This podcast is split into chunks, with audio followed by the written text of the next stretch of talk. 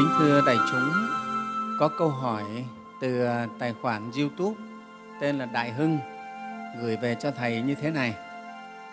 Con kính bạch Thầy, dân gian quan niệm rằng tháng 7 âm lịch chính là tháng cô hồn, tháng của ma quỷ, không đem lại may mắn.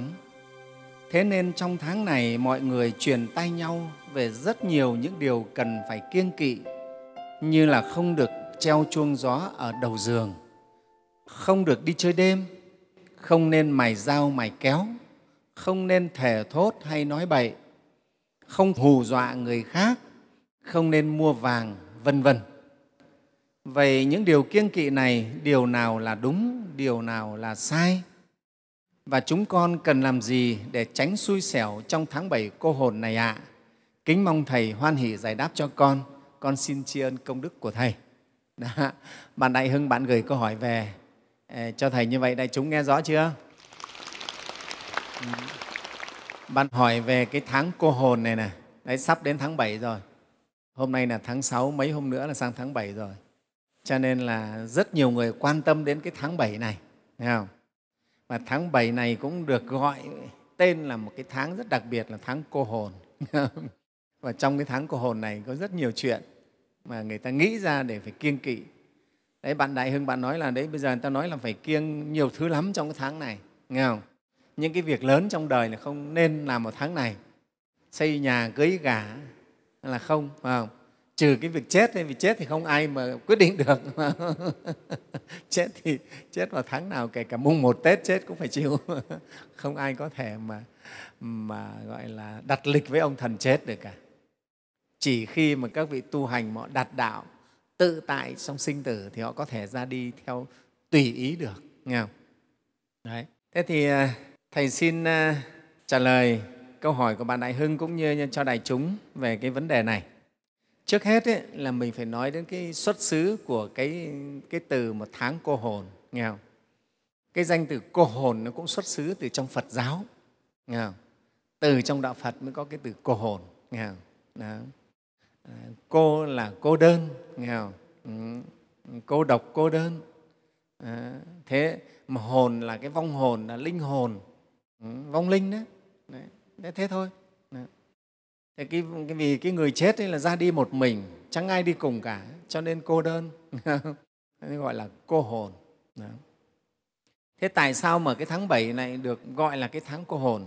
Thì cái này á, nó có cái nhân duyên mà xuất xứ từ trong Phật giáo.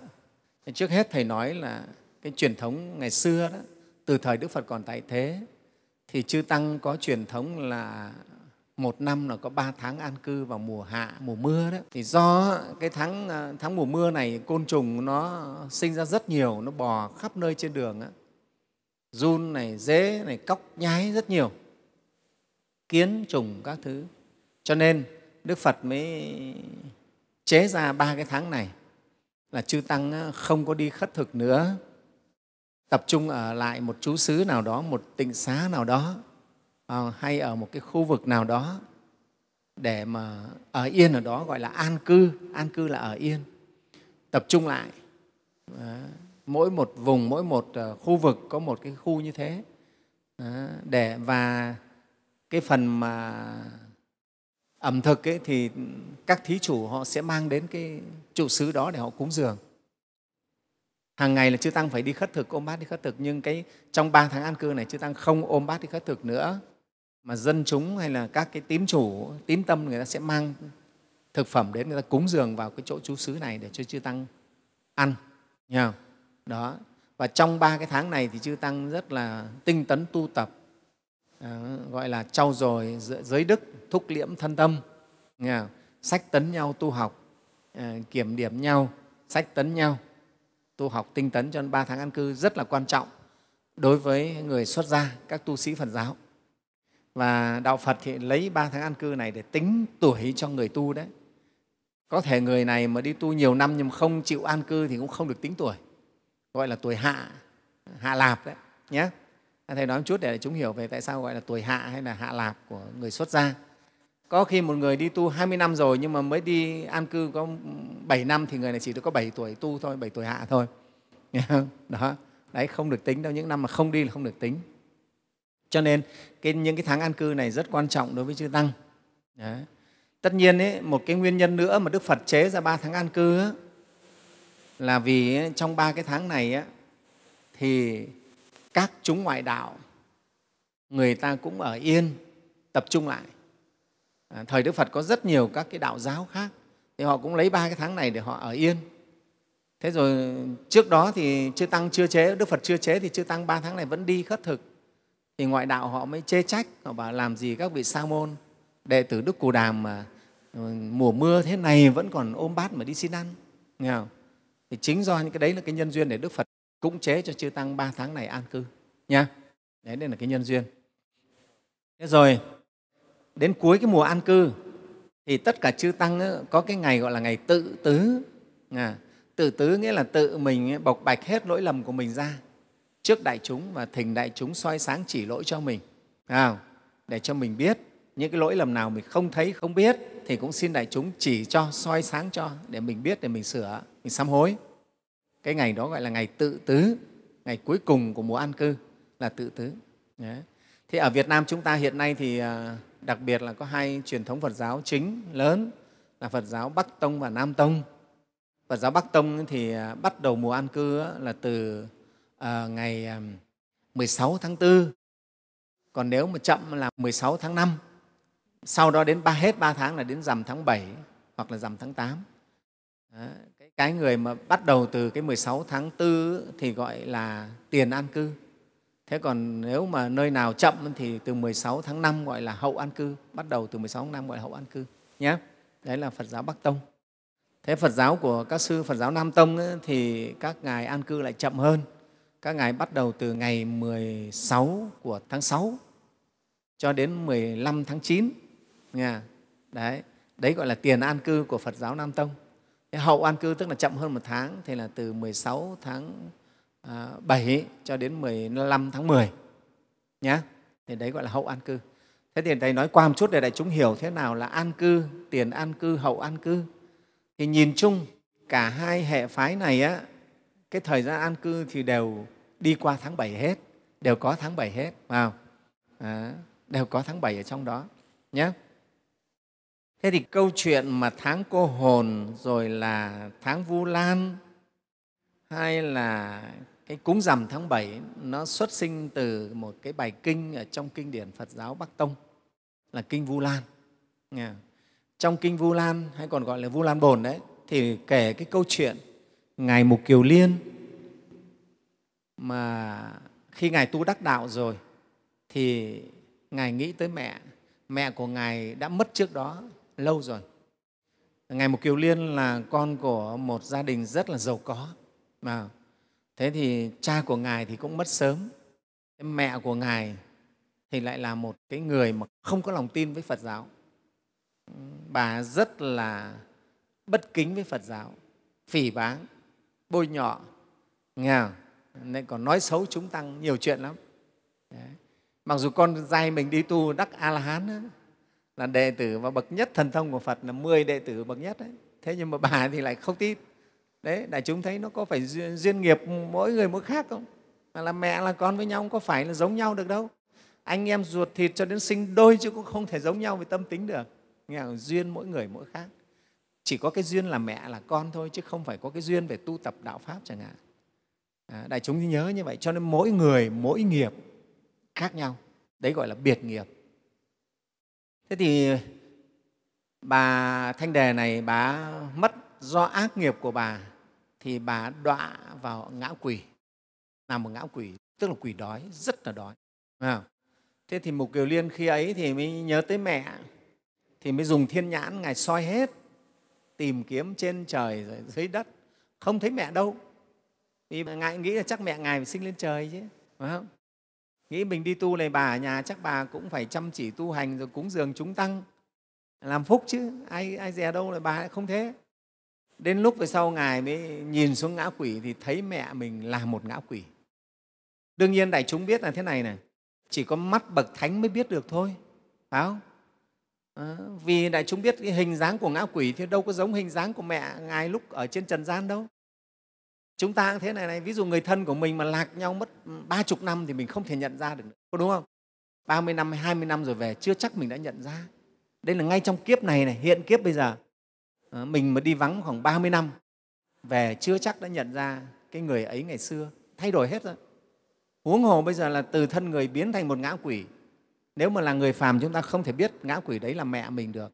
Nhưng mà mắt của bậc thánh, thì các ngài nhìn, các ngài biết đây chính là mẹ của mình hình dáng con ngã quỷ nó khác hẳn hình người chứ các con biết không và bụng to cổ nhỏ phải không? tóc tai xõa sợi rồi nó, nó kỳ quái lắm thì ngài biết đây chính là mẹ mình rồi sao lại khổ thế này không? thì ngài biết là ác nghiệp của mẹ thì lúc ấy ngài mới đi khất thực để lấy một bát cơm về mang xuống cho mẹ ăn vì ngã quỷ là đói lắm đó. thế thì khi mà ngài mang bát cơm xuống dâng cho mẹ thì ngã quỷ nhìn thấy cơm là thèm lắm đói bao nhiêu là năm tháng đói khát. Thì nhưng mà vì cái tính bòn sẻn của bà ấy và cái tính tham lam ích kỷ cho nên bà cầm bát cơm á, bà ăn thì lại xung quanh rất nhiều ngạo quỷ đói khác nữa. Cho nên bà ấy, lấy tay bà che bát cơm lại như này. Một tay thì bốc ăn một tay thì che lại để cho ngã quỷ khác không nhìn thấy. Đấy. thế chính cái lòng tham này cái ích kỷ này thì cái bát cơm tự nhiên nó biến thành than hồng bà không thể ăn được mà một kiều liên dùng thần thông thì cũng không thể biến bát cơm trở lại bình thường cho bà ăn được. Không thể biến được. Đấy, đại chúng thấy. Thần thông không làm được gì cơ mà. Thế một kiều liên rất là khổ tâm. Đành phải đi về bạch với phật là mẹ con bị như vậy, con không biết làm sao để cứu được mẹ. Thì đức phật mới nói là, thôi, bây giờ phải nhờ đến thần lực của mười phương tăng mà đợi đến ngày mà chưa tăng tự tứ đó, cuối khóa an cư này nè nhé Ờ, tất cả chư tăng các nơi họ tụ về ờ, làm lễ tự tứ thì lúc ấy thì ông xin cúng dường trai tăng nhé. Thì nhờ công đức chú nguyện của chúng tăng tu hành trong ba tháng an cư thanh tịnh như vậy hồi hướng thì mẹ ông sẽ thoát được kiếp ngạo quỷ. Đó, mà không những mẹ ông mà nhiều ngạo quỷ ngày hôm đó sẽ cũng được thoát. Đấy. thế và ngài mục kiều liên thì đã quyết định coi như là về bán nhà đi rồi lấy tịnh cài đấy vào để thiết lập một cái trai đàn rất lớn và thỉnh phật và chúng tăng đến để cúng dường trai tăng. Nha. Và sau cái buổi lễ cúng dường trai tăng ấy, chư tăng chú nguyện hồi hướng phước báu cho mẹ ngài và cho các chúng ngã quỷ thì ngày hôm ấy mẹ ngài được thoát kiếp ngã quỷ sinh về cõi trời. Và rất nhiều ngã quỷ cũng được sinh về cõi trời. Đấy là câu chuyện ở trong kinh vu lan bồn à, nói. Nghe không? từ trong cái bài kinh này mà phật giáo bắc tông chúng ta có truyền thống là đến ngày rằm tháng 7 gọi là lễ vu lan. À, gọi là vu lan bồn. Cái chữ vu lan bồn nghĩa là giải đào huyền nghĩa là cái giải cái tội nhân treo ngược cái cực hình bị treo ngược. À, lễ vu lan bồn là như vậy đấy. Đó. chúng trong địa ngục bị đọa vào địa ngục bị treo ngược bị xử hành xử rất khổ xử, xử tội rất khổ. Cho nên là cái lễ này nó làm cho người ấy được giải không bị tra tấn hành hạ nữa. Đó. thì nhờ công đức của chúng tăng tu tập thanh tịnh trong ba tháng an cư mới hồi hướng mới có thể cứu được cho các vong linh ở trong ngã quỷ này nhé. Đấy thì từ câu chuyện này mà trong kinh nói, rồi sau này thì mới chuyển ra trong nhân gian. Thì người ta mới nghĩ là đến cái tháng 7 nhất là ngày rằm tháng 7 là ngày chư tăng tự tứ theo Phật giáo Bắc Tông. Nghe còn Phật giáo Nam Tông thì người ta tự tứ vào rằm tháng 9 hoặc rằm tháng 10 nghe đó như vậy chúng ta thấy hiện nay theo truyền thống Phật giáo thì cái ngày tự tứ cũng không phải là nhất định một ngày và có những đến bốn ngày. Và Phật giáo Bắc Tông thì có hai ngày rằm tháng 7 hoặc rằm tháng 8 chứ tăng tự tứ. Tùy theo tiền an cư hay hậu an cư. Đó. Và như vậy là trong cái tháng 7 thì chư tăng nào cũng an cư hết á Bắc Tông hay Nam Tông á, nhé và chính cái ngày mà chư tăng mà tự tứ này á, thì chư Phật hoan hỷ lắm vì chư tăng tinh tấn tu hành cho nên chư Phật hoan hỷ. Ở đây cái chữ mà cái cái việc mà nói là chư Phật hoan hỷ thầy cũng phải mở ngoặc một chút. Nói là Phật hoan hỷ thì nó cũng không đúng tất nhiên mà nói là Phật hoan hỷ cũng được. Vì chư tăng là đệ tử Phật mà đệ tử lười tu thì đúng là Phật cũng không vui đâu. Mà đệ tử chăm tu thì nói là Phật vui cũng được. Tất nhiên Phật vui mà cũng không phải là vui như chúng ta. Chúng ta vui thì chúng ta vui hớn vui hở vào vui, vui nở mũi ra nhưng Đức Phật không có cái vui như của chúng ta. Ngài thì lúc nào cũng thế thôi. Nhưng gọi là phật vui thì gọi thôi chứ còn không gọi. Đức phật thì chẳng có vui mà chẳng buồn gì cả đâu. Nghe ở à, đây thầy nói là kể cả coi như là cái gì chăng nữa phật cũng không có buồn. Và thế gian này có mở tiệc hội tưng bừng cả tháng phật cũng không vui. Nghe không? Nhưng mà ở đây nói là nói theo cái, cái cảm nghĩ cái suy nghĩ của người người thường chúng ta. Và chư tăng này phật tử là đệ tử phật lười tu thì phật buồn phật không vui. Ờ, mà chăm tu thì phật vui là mình nói thế. Thôi cũng được phật cũng không trách đâu nhé. Thế thì cái ngày đấy gọi là phật đà hoan hỷ. Cho nên chư phật mười phương chư phật hoan hỷ vì tăng chúng tinh tấn tu hành. Thì chư thiên hoan hỷ pháp giới hoan hỷ và vua diêm ma cũng hoan hỷ. À, các cõi đều hoan hỷ thế thì do hoan hỷ như vậy cho, cho nên ấy, các tội nhân ở trong ngục á, là được giảm tội được xá tội. Cũng giống như ở trong nước mình đến ngày quốc khánh này hay là ngày giải phóng thì chủ tịch nước là thường ân xá cho các tù nhân à, chủ tịch nước thì gọi là đặc xá. Đấy, hay là quốc hội họp thì ra quyết định là đại xá. Nghe không? cho các cái phạm nhân các tội nhân. Đó thì thường vào những cái ngày quan trọng của đất nước ngày vui thì hay có những cái việc ân xá như vậy. Thế thì ở đấy là cái ngày mà chúng tăng tự tứ chư phật hoan hỷ chư thiên hoan hỷ. Cho nên ấy, ở trong địa ngục cũng hoan hỷ vì hoan hỷ cho nên là vua diêm la là cũng ân xá cho các phạm nhân tội nhân trong đó được giảm tội à, hoặc được tha tội à, chuyển kiếp tha tội là hết tội cho đi chuyển kiếp. Đấy là cái câu chuyện mà mình lại lý giải theo cái rất là thông thường nhé vì vậy cho nên người ta gọi cái ngày đấy là cái ngày gọi là xá tội vong nhân. À, đại chúng rõ chưa nào? Cái chữ xá tội vong nhân là như thế xá tức là ân xá. Cho các tội nhân vong nhân là cái người đã chết rồi ở trong địa ngục á. Ừ, đấy. thì có cái việc xá tội vong nhân là do có việc tăng chúng tu hành tinh tấn thanh tịnh. Cho nên ấy, pháp giới này được hoan hỷ chư phật, chư thiên, chư thần hoan hỷ, địa ngục các vua diêm vương cũng hoan hỷ, cho nên có chuyện xá tội cho vong nhân. Cái này nói thì nó, để lý giải ra thì nó cũng khá phức tạp đấy. Nhưng thầy nói ví dụ như lúc đấy để chúng dễ hiểu nha. Tức là cái nhân, cái ngày vui ấy thì cái thiện tâm, thiện căn của chúng sinh nó đều có tăng lên. Nha, cái người trong ngục, trong tù, cái thiện tâm họ cũng được sinh ra, cho nên họ được tiêu tội đấy. Họ được tiêu tội cho nên là vua ngục với tha tội giảm tội cho họ là thế nhé đó thì đấy để thầy nói là cái, cái tại sao lại gọi là cái ngày lễ rằm tháng 7 hay gọi là cái tháng xá tội vong nhân cái ngày xá tội vong nhân. Và quan niệm của dân gian thì người ta cho rằng cái tháng 7, cả cái tháng 7 đấy là cái tháng mà các vong hồn, các cô hồn được địa ngục mở cửa cho được ra. Ừ, và họ cho là mở cửa địa ngục từ ngày mùng 2 tháng 7. Thế rồi là các vong linh, vong hồn là thoát ra, đi lang thang trên trần gian này cho nên họ gọi là tháng cô hồn. Để tí nữa Thầy sẽ phân tích xem cái việc này nó có đúng hay không. Nhé. Đấy. Nhưng mà đấy đã đang nói về cái, cái, cái xuất xứ, cái nguyên do của cái gọi là cúng rằm tháng 7 này, của cái gọi là tháng cô hồn này, là từ trong Phật giáo từ trong đạo Phật mà Phật giáo Bắc Tông, Phật giáo Nam Tông họ không có quan niệm này.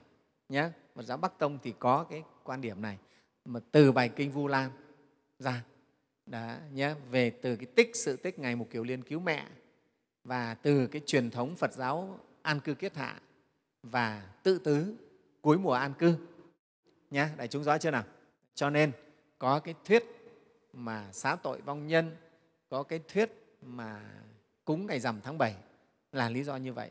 Ừ. thế thì từ cái chỗ này á, lan trong nhân gian á, thì mọi người lại sinh ra những cái quan niệm rất là sai lầm. Họ nghĩ là cái tháng này là tháng cô hồn đi lang thang vất vưởng trên trần gian cho nên là phải rất là cảnh giác rất là kiêng kỵ nhiều thứ. Ừ. họ nói là cái tháng 7 này tháng rất nhiều vấn đề. Vì người âm người dương là sống lẫn với nhau như thế này. Ờ, rất là sợ cho nên họ đề ra những cái quan niệm phải kiêng nhiều thứ. Thầy xin liệt kê một số cái kiêng ở trong ờ, dân gian như thế này. Ở cái tháng 7 thứ nhất ấy, họ kiêng là không đi chơi đêm trong cái tháng cô hồn này. Vì họ sợ là đi chơi đêm này à, gặp phải các vong hồn vất vưởng à, rồi họ theo về nhà. Cho nên à, họ bám vào mình cho nên là sẽ nguy hiểm. Đấy là cái thứ nhất nhé mà đương nhiên cái tháng này gọi là tháng cô hồn thì mọi người cũng sợ đấy. Tối đi ra ngoài cũng sợ. Mà cái tháng bình thường bảo không phải cô hồn thì mình đi đêm mình còn đỡ. Nhưng mà tháng này là đi đêm là gặp ma nên sợ. Đấy, cho nên họ bảo là cái tháng này không nên đi đêm. Thứ hai là không nên phơi quần áo vào ban đêm.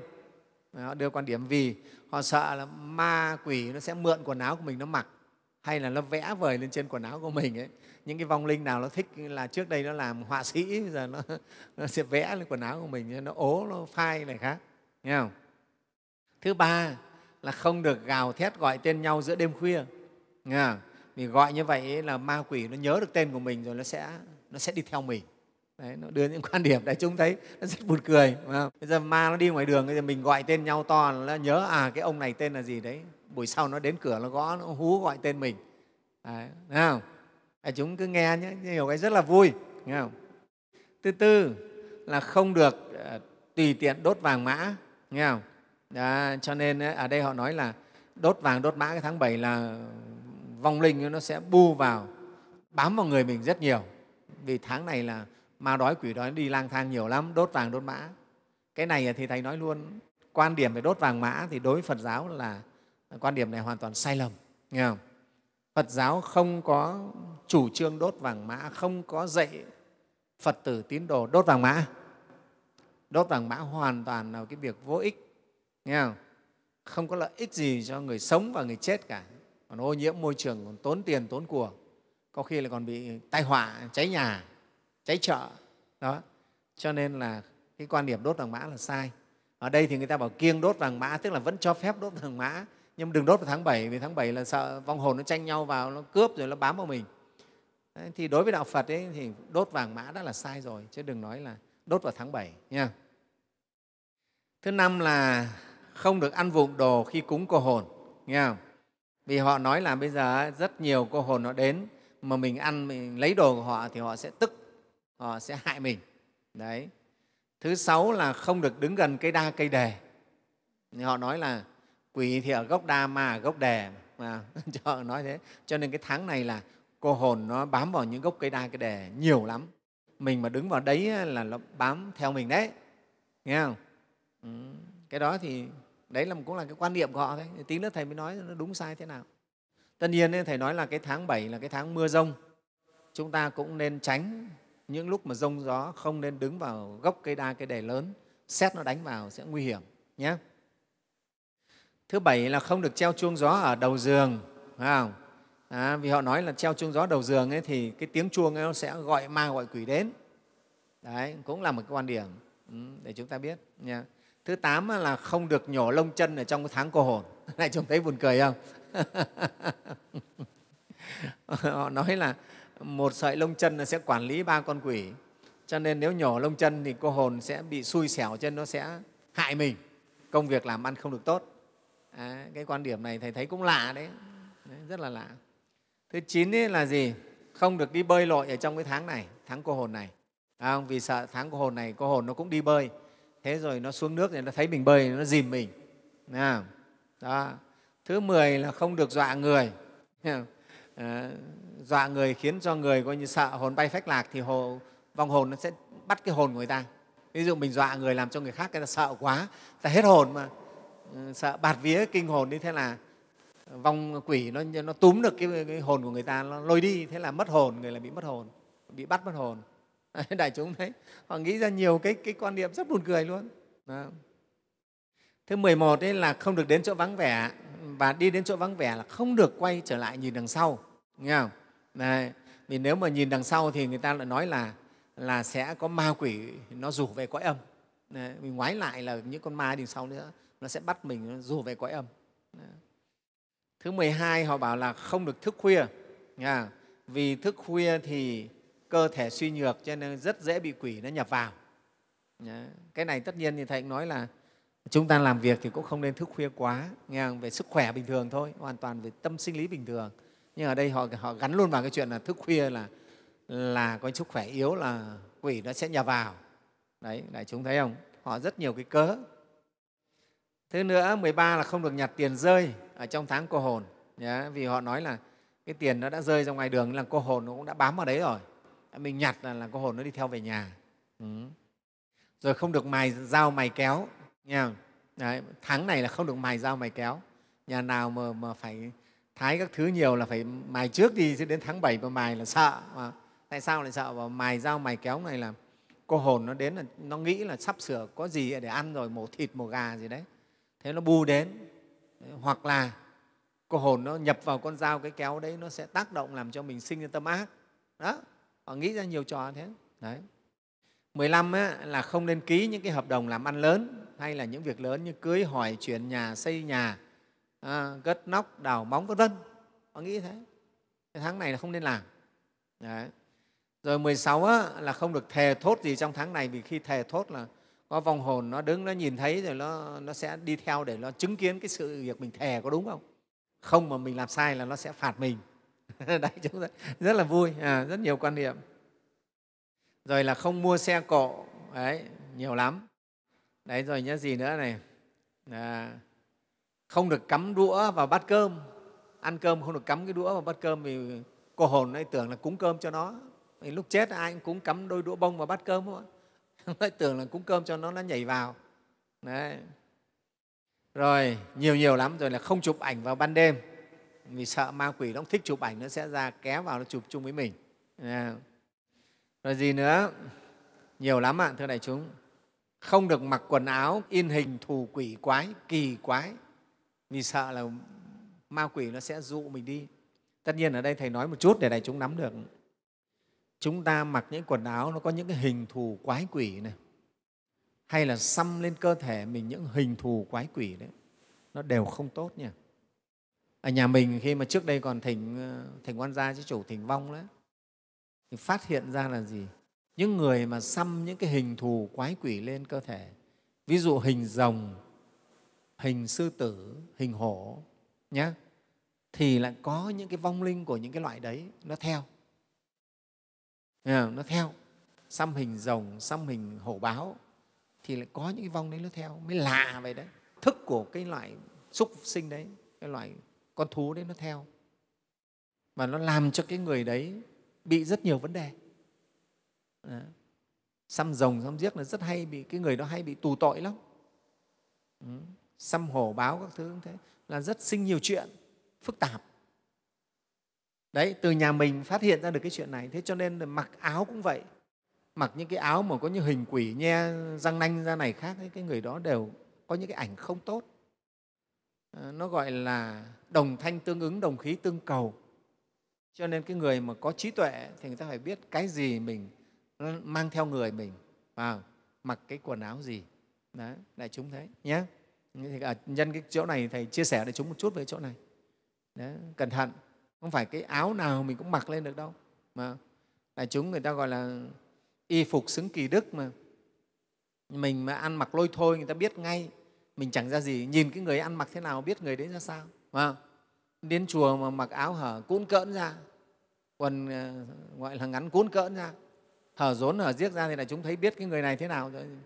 Gọi là không có văn hóa trừ khi cái người đấy là ở ngoại đạo không biết thì không nói nhưng người Việt Nam ở trong đất nước Việt Nam mà đến chùa ăn mặc như thế chúng ta biết là người này thế nào rồi nghe không?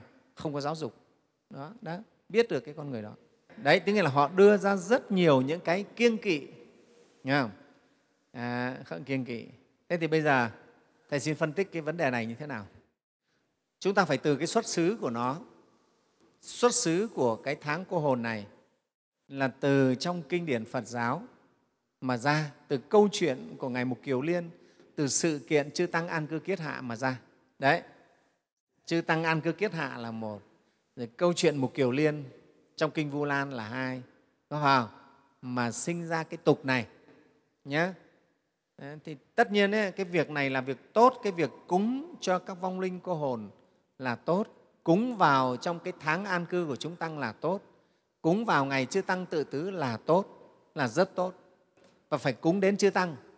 À, trong kinh đức phật đã dạy đấy nếu mà chúng ta đối với người đã mất ấy, mà chúng ta cúng lễ ờ, cho quỷ thần hay chúng ta sát hại sinh linh để cúng cho họ đều không được lợi ích.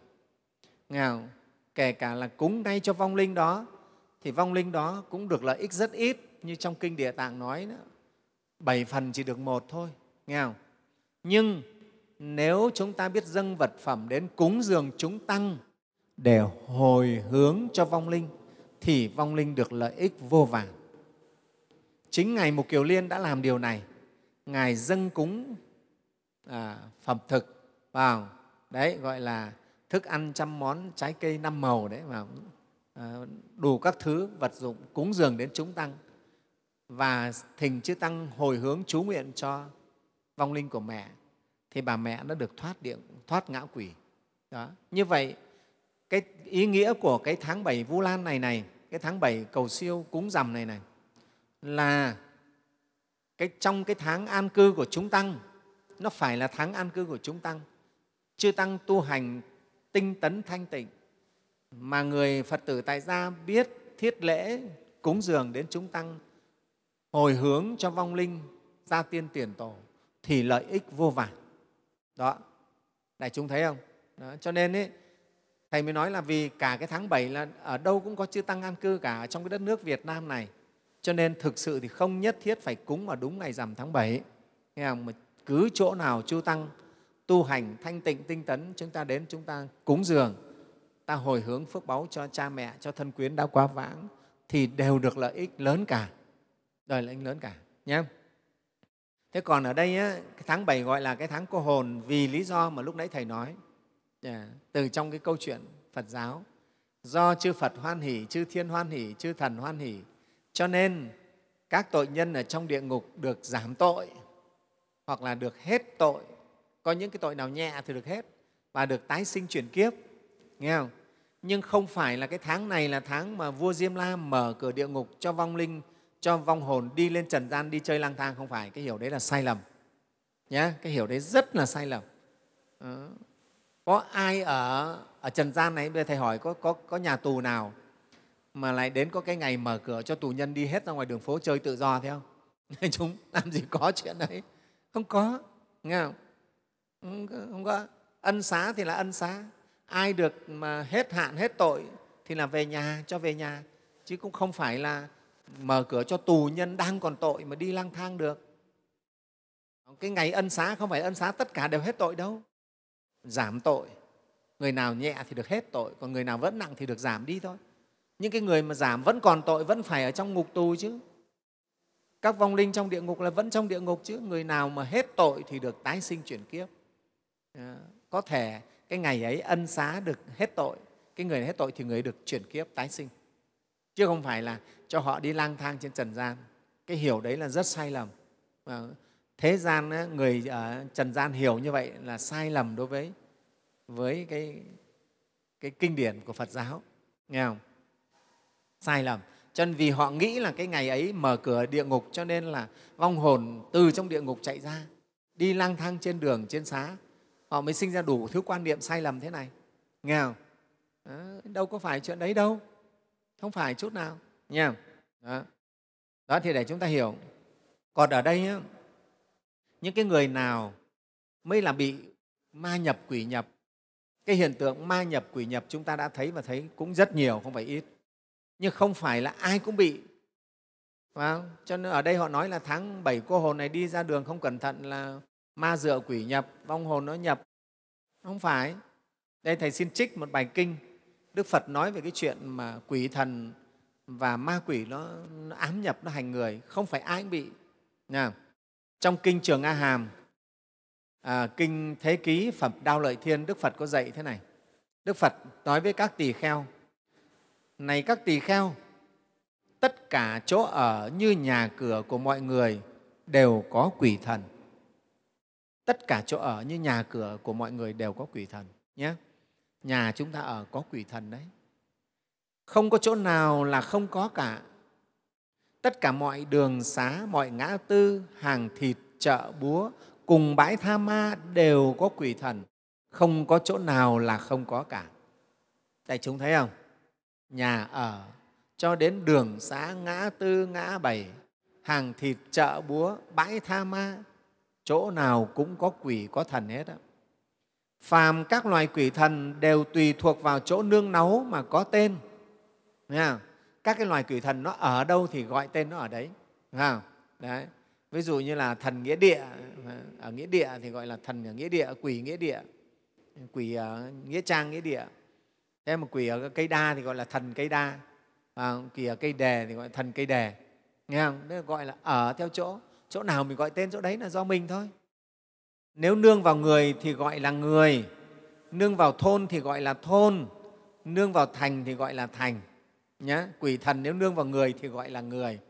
À, nương vào thôn thì gọi là thôn nương vào thành thì gọi là thành nương vào nước thì gọi là nước nương vào đất thì gọi là đất. À, ví dụ như ở dưới sông mình gọi là à, gì? Hà bá thần hà bá. Ở biển gọi là hải thần à, ở núi gọi là sơn thần.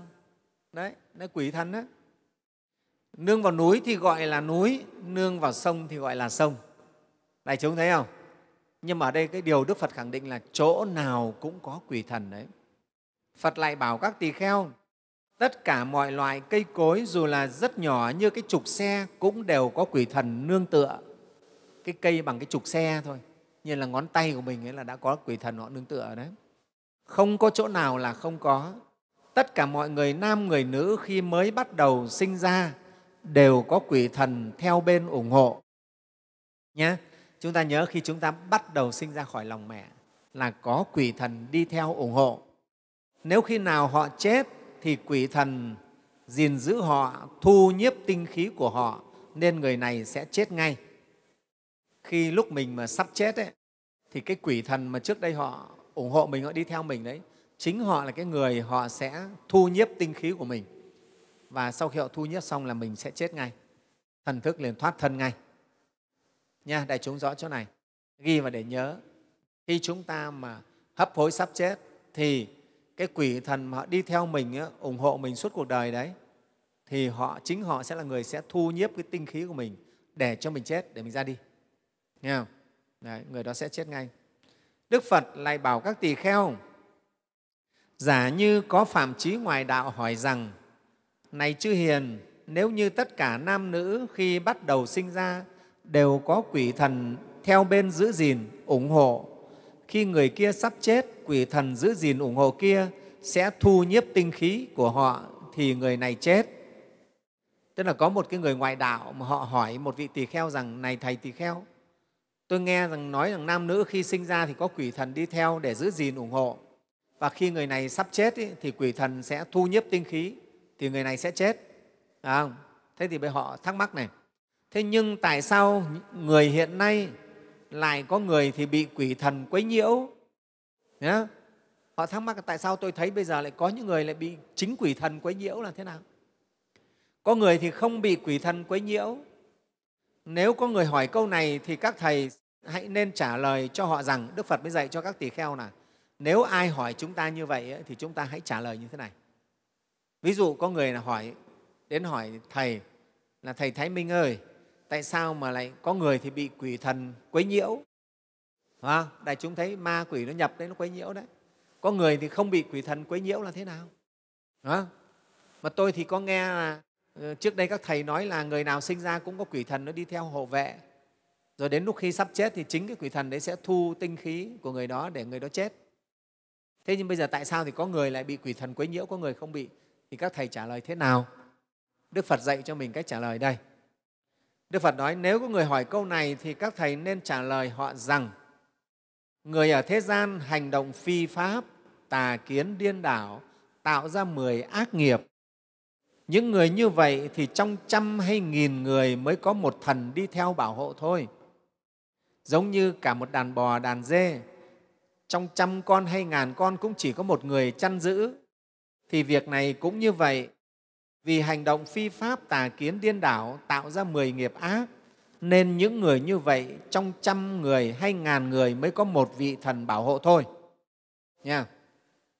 Đức phật nói cho chúng ta đây để chúng ta hiểu này. Cũng sinh ra làm người sẽ có thần bảo hộ, nhé. Nhưng mà bảo hộ thế nào? Mấy vị thần bảo hộ đây? Thì đức phật nói cái người này, nếu là người ác sinh ra với một cái tiền nghiệp là ác. Tiền nghiệp là nghiệp kiếp trước mình ác nhưng vẫn còn có cái phước được làm người. Nếu được sinh ra kiếp này làm người rồi mà lại làm người ác tiếp lại sát sinh trộm cắp tà dâm dối láo nghiện ngập bê tha à, tạo mười ác nghiệp thì sao? Gọi là người tạo ác nghiệp. Thì đức phật nói là trăm người như thế nghìn người như thế may ra mới được một vị thần trông nom bảo hộ đại chúng hiểu không? Đấy. chứ không phải là chúng ta sinh ra cái là có mười ông thần cũng theo bảo hộ mình đâu. Cái người mà sinh ra với ác nghiệp từ tiền kiếp rồi trong kiếp này lại không tu dưỡng lại tiếp tục tạo ác nghiệp thì người này ấy, trăm người nghìn người may ra mới được một vị thần họ trông nom. Đức phật lấy ví dụ giống như là cả đàn bò đàn dê đấy. Trăm con nghìn con cũng chỉ có một người trông nom thôi một người chăn đàn dê thôi đàn cừu thôi. Có đúng không? Chứ có phải mỗi người chăn một con cừu đâu mỗi người trông một con dê đâu. Cả đàn dê thế có khi chỉ có một chú bé mà chăn cả đàn dê trăm con. Có phải không? Đó. Thì ở đây cũng thế những người ác những người với tiền nghiệp ác sinh ra này và trong đời này lại tạo ác nghiệp thì người ấy không được bảo vệ nhiều. Trăm ngàn người mới có một vị thần họ trông nom bảo vệ. Thì làm sao mà tốt được đại chúng thấy không? À, đấy.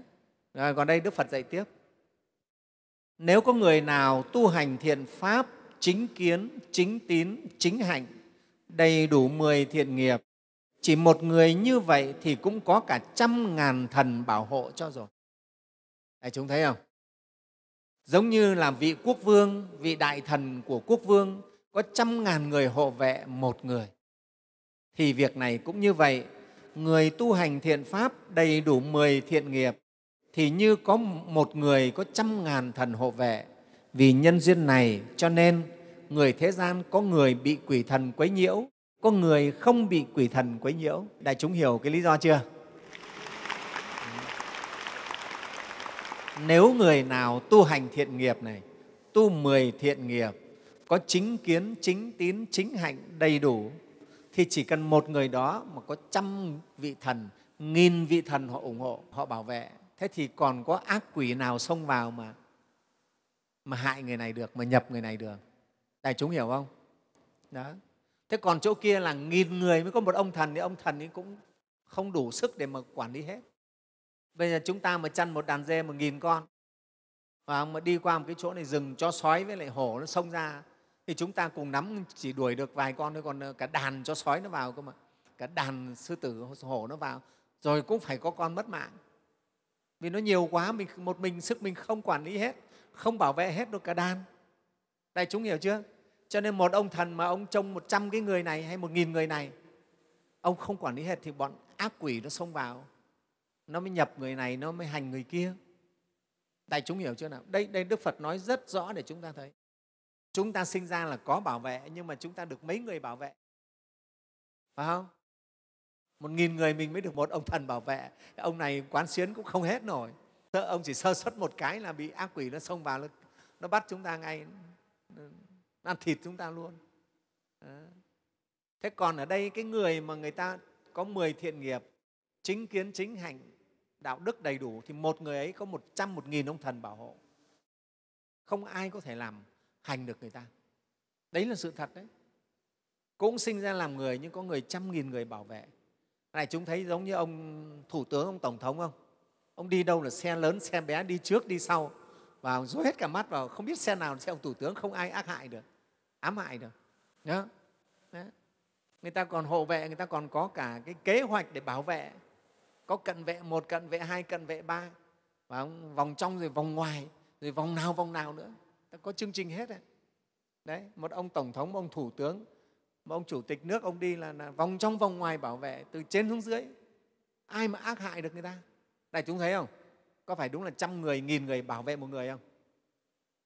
Cho nên không ai có thể xông vào đấy mà đánh ông ấy được. Ai mà xông vào đánh được ông ấy đấm ông được không? Được.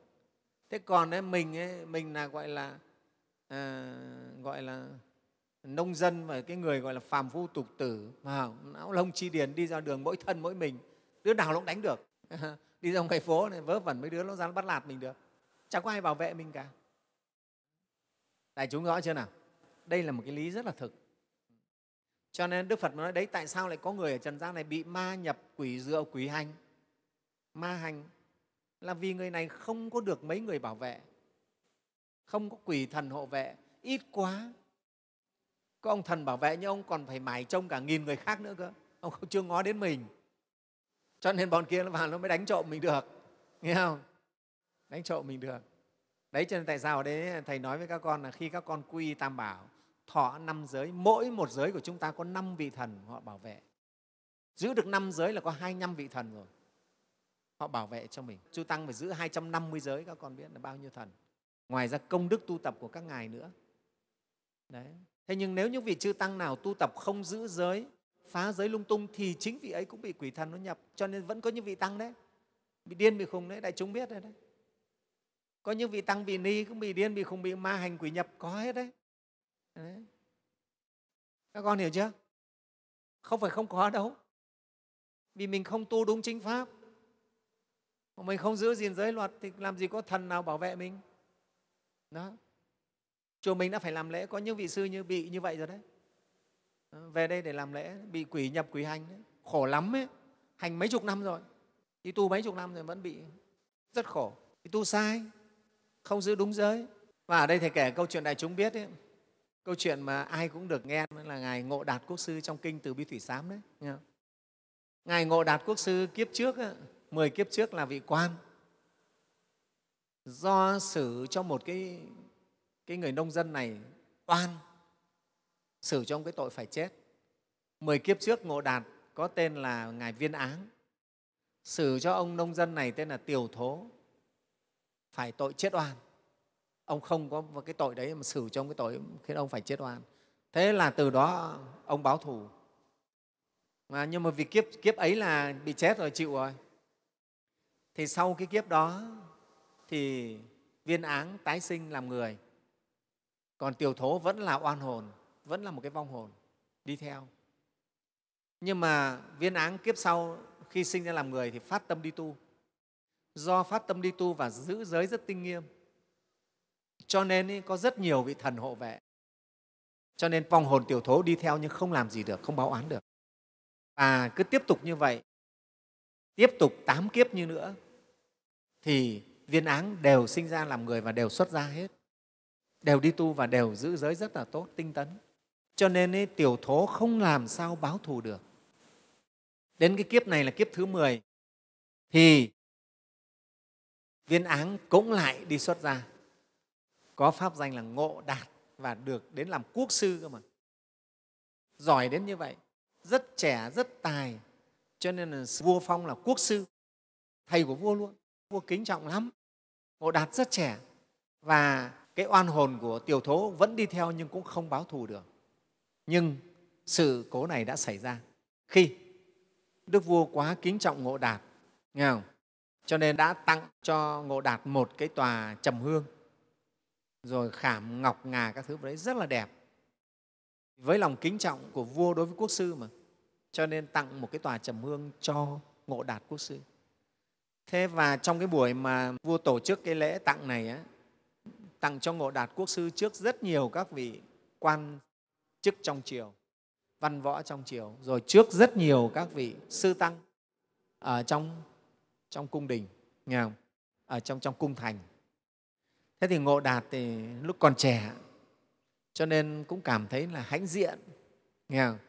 cũng thấy cũng hãnh diện, cũng tự hào, được vua kính trọng mà lại được cái tòa trầm hương quý thế này khởi cái tâm kiêu hãnh đấy kiêu hãnh thôi tất nhiên thì đối với người thế gian thì người ta giỏi, người ta tài, người ta kiêu hãnh thì cũng cái chuyện thường thôi.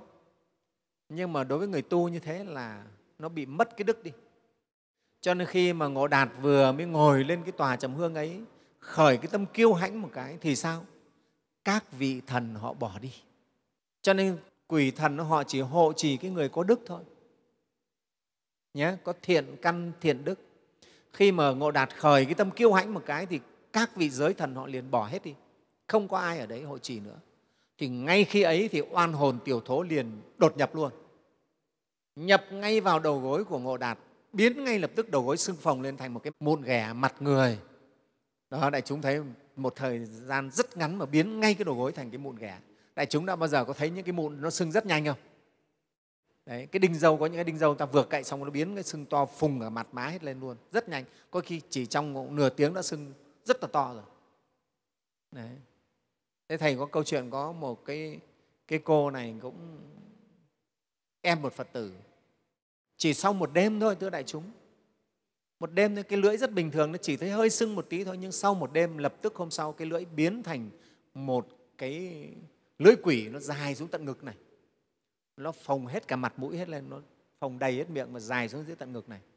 Kinh khủng không? Cháu có một đêm thôi biến dạng khuôn mặt không ai nhận ra luôn. Đó.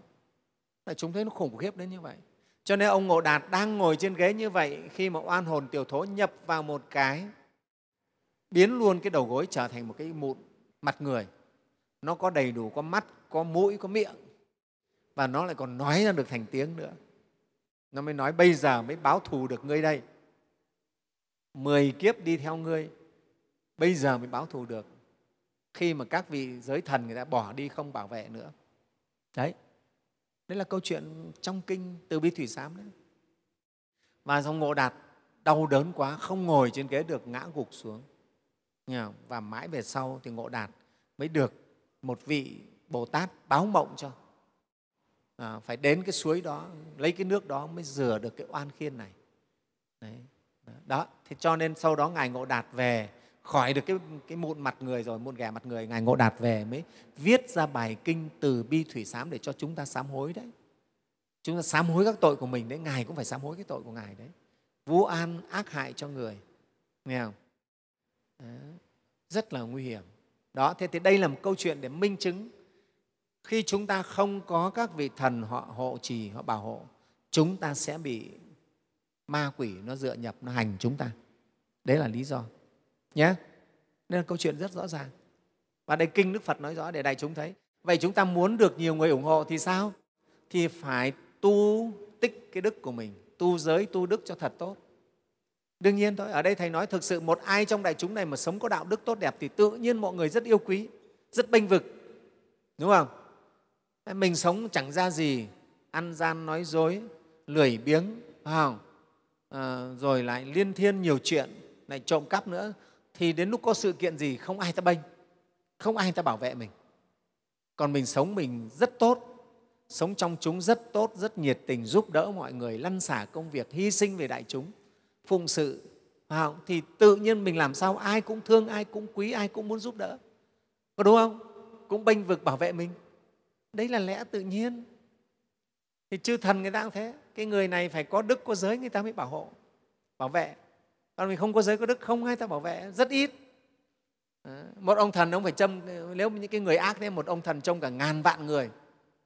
Ừ. Còn thấy không? Đấy. Ờ, đó. Vì không có người bảo vệ cho nên chúng ta mới bị ác quỷ nó hành, nó nhập. Nhá. Thì ở đây câu chuyện này nó liên quan đến cái chuyện, những quan điểm sai lầm của tháng 7 tháng cô hồn. Thứ nhất ấy là để khẳng định tháng 7 không phải là cái tháng cô hồn được ra khỏi địa ngục mà đi lang thang. Không phải là cái ngày xá tội vong nhân là vong nhân được ra khỏi địa ngục và đi lang thang trên trần gian cái đấy là quan điểm sai lầm. Không đúng.